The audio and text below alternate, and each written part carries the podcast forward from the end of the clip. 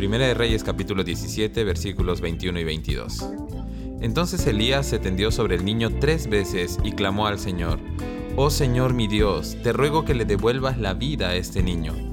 El Señor oyó la oración de Elías, y la vida volvió al niño y revivió.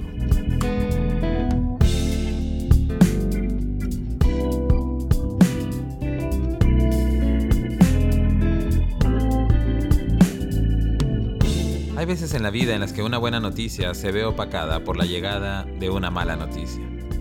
Son momentos en los que parecíamos haber recuperado la calma después de la tormenta, pero de repente se levanta una tormenta más grande que la anterior y todo el ánimo y la esperanza que estábamos sintiendo comienzan a desfallecer. Esto fue exactamente lo que le pasó a la viuda de Sarepta. Acababa de recibir un gran milagro por medio de Elías. La escasez que estuvo a punto de matarlos a ella y a su hijo había terminado tras su encuentro con el profeta de Dios. Pero poco tiempo después de este milagro, su hijo, su único hijo, enfermó gravemente y no se recuperó, sino que murió.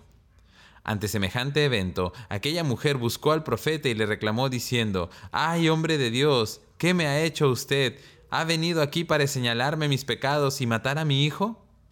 ¿Te imaginas el dolor tan grande que estaba sintiendo?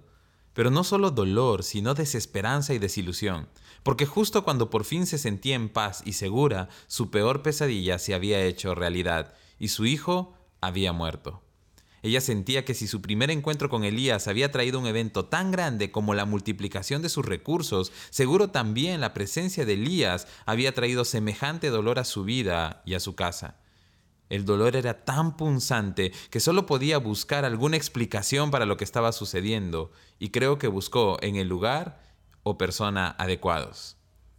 Pero la reacción del profeta también fue impactante, ya que él mismo estaba sorprendido y confundido con lo que estaba sucediendo. Por eso, después de recostar al niño, oró a Dios y le preguntó: «Oh Señor mi Dios, ¿por qué le has traído desgracia a esta viuda que me abrió su casa al provocar la muerte de su hijo?».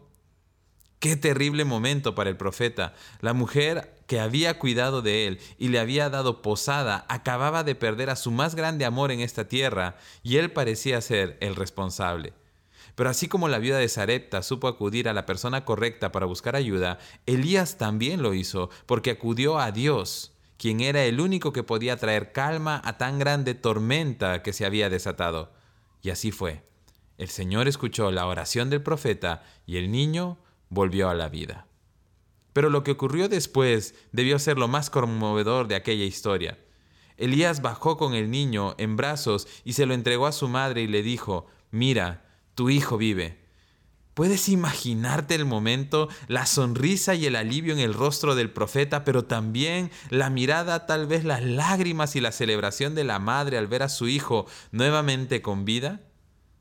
Ese definitivamente fue un día que ninguno de ellos olvidaría jamás. Y es que así son los milagros de Dios. Cada día son nuevos y cada día son mejores. Lo que Dios hizo en el pasado estuvo increíble, pero lo que tiene para nosotros en el futuro es más grande aún.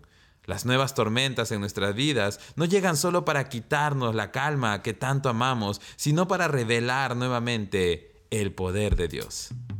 Hoy te animo a que no permitas que tu corazón se deje llevar por la desilusión que provoca la llegada de una nueva tormenta a tu vida, sino que al contrario, tengas ánimo y confianza de que esta es solo una nueva oportunidad para ver el poder de Dios, porque si lo hizo en el pasado, lo hará otra vez y cada vez será mejor.